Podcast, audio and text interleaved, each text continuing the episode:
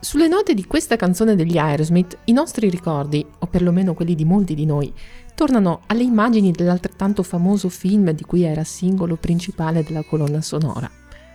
Un film che un noto critico cinematografico, Roger Ebert, eh, definì un assalto agli occhi, alle orecchie, al cervello, al buonsenso e al desiderio umano di essere intrattenuto. Che dire, è un film che definirei spaccone, un po' in tutti i sensi. Ma Armageddon del 98, nonostante le stroncature e le pesanti critiche, ha fatto storia con il suo Bruce Willis che salva tutti noi. La storia in breve? Un asteroide di dimensioni mastodontiche sta per schiantarsi sul nostro pianeta. Eh, quanto tempo ci resta prima della fine di tutto? 18 giorni appena. Le conseguenze? Pari a quelle che hanno portato alla scomparsa dei dinosauri, solo che stavolta al loro posto c'è Homo sapiens, quindi bisogna tentare il tutto per tutto e farlo in fretta. Il direttore esecutivo della NASA trova la soluzione, far atterrare sull'asteroide la migliore squadra di astronauti? No, la migliore squadra di trivellatori petroliferi, cappeggiata ovviamente da Bruce Willis. Sogni dell'intero pianeta stasera riposano in questi 14 coraggiosi uomini che viaggeranno nello spazio.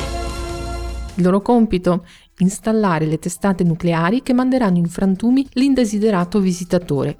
Facile a dirsi, molto meno a farsi, e diciamolo, è una soluzione che convince assai poco. Eh, certo, magari la coerenza scientifica non era uno degli scopi principali di un film come questo. In rete gira una leggenda che vuole che alla NASA, quella vera, venga mostrato proprio Armageddon durante il programma di formazione manageriale. Eh, ai nuovi manager viene assegnato il compito di individuare il maggior numero possibile di errori fisico-aerospaziali. Si dice ne siano stati trovati almeno 168, anche se cercando in rete la, la lista sembra più corta. In ogni caso, la natura spaccona del film emerge da almeno tre scelte. La taglia dell'asteroide, troppo grande, il tempo per intervenire, troppo poco, e la modalità di intervento, impossibile.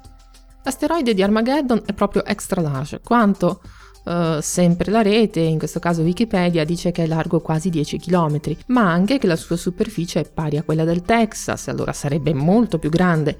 Altrove si dice che è largo quanto il Texas, ben mille chilometri. Ecco, sarebbe stato sufficiente molto meno per minacciare l'intera umanità. Eh, basterebbe un sasso largo un chilometro per provocare una catastrofe a livello globale. Ma agli americani piace pensare in grande, soprattutto se si tratta di scenari apocalittici. E allora vada per il superasteroide.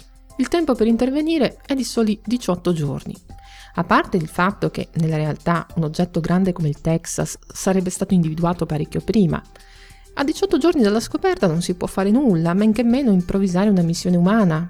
Sulle modalità di intervento, beh, eh, se possiamo dire che per buona parte del film la verosimiglianza scientifica è stata messa da parte, dal momento in cui l'equipaggio raggiunge l'asteroide, detta verosimiglianza viene proprio gettata dalla finestra.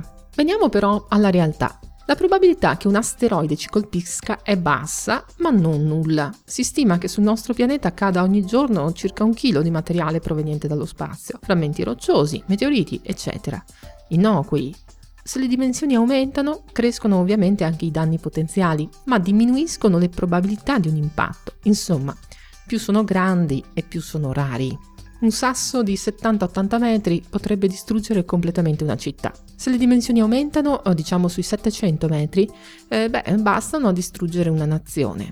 Come detto, le cose si mettono davvero male per la Terra se il diametro dell'oggetto va dal chilometro in su, ma stando al numero di oggetti conosciuti nelle vicinanze del nostro pianeta con queste dimensioni, le previsioni più pessimistiche stimano le probabilità di un impatto in uno ogni poche centinaia di migliaia di anni, si tratta comunque di eventi estremamente rari rispetto a tutta una vasta altra serie di disastri naturali. Rari sì, impossibili no. Per questo è importante, nell'eventualità, non farsi trovare impreparati. Le soluzioni salva pianeta possono essere messe in atto anche senza chiamare Bruce Willis. Ma la prima cosa, la più importante, è il tempo. Una possibile minaccia deve essere avvistata anni prima e per questo ci sono programmi di osservazione con telescopi preposti al monitoraggio continuo e automatico del cielo, come i programmi americani Linear e NIT. A questa squadra si aggiungerà anche il telescopio Fly Eye, occhio di mosca, una sentinella che parla italiano perché si tratta di un progetto concepito e sviluppato in Italia con le forze di Agenzia Spaziale Italiana e Istituto Nazionale di Astrofisica. Nell'ipotesi che un giorno l'allarme arrivasse davvero, allora che si fa? Ci troviamo ad affrontare la più spaventosa delle prove. Nella Bibbia quel giorno è chiamato Armageddon, cioè la fine di tutte le cose.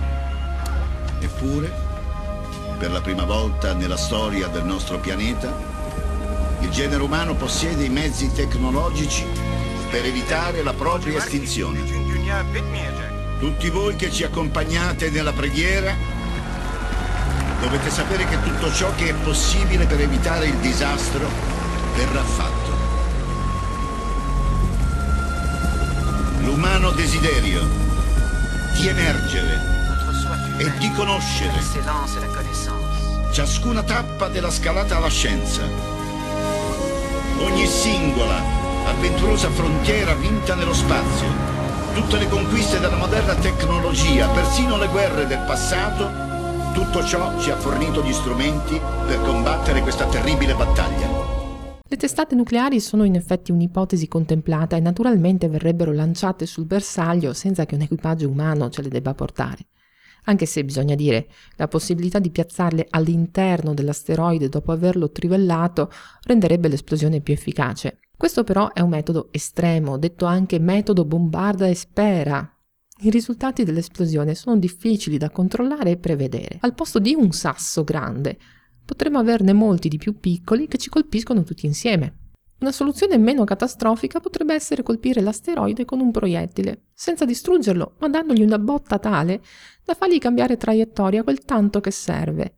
Per questo intervento NASA ed ESA hanno progettato una missione spaziale che funge da test. Si tratta di DART, il cui lancio è previsto nel 2021.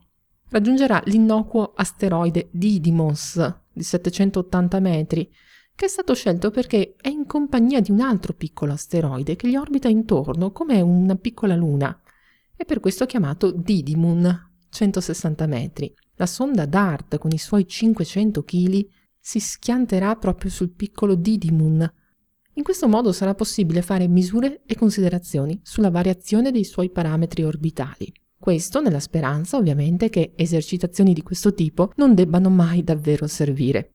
Al di là degli asteroidi, però, c'è un altro problema che incombe sulle nostre teste e di cui siamo noi responsabili. Spazzatura spaziale, tanta, piccola e insidiosa.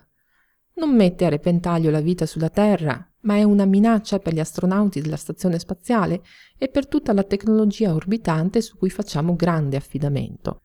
Se non ricordo male c'è un film che ci potrebbe accompagnare anche su questo argomento. Allora l'appuntamento è per la prossima puntata e nel frattempo venite a lasciare un commento o un saluto anche sulla pagina Facebook di Stelle TV. Vi aspetto!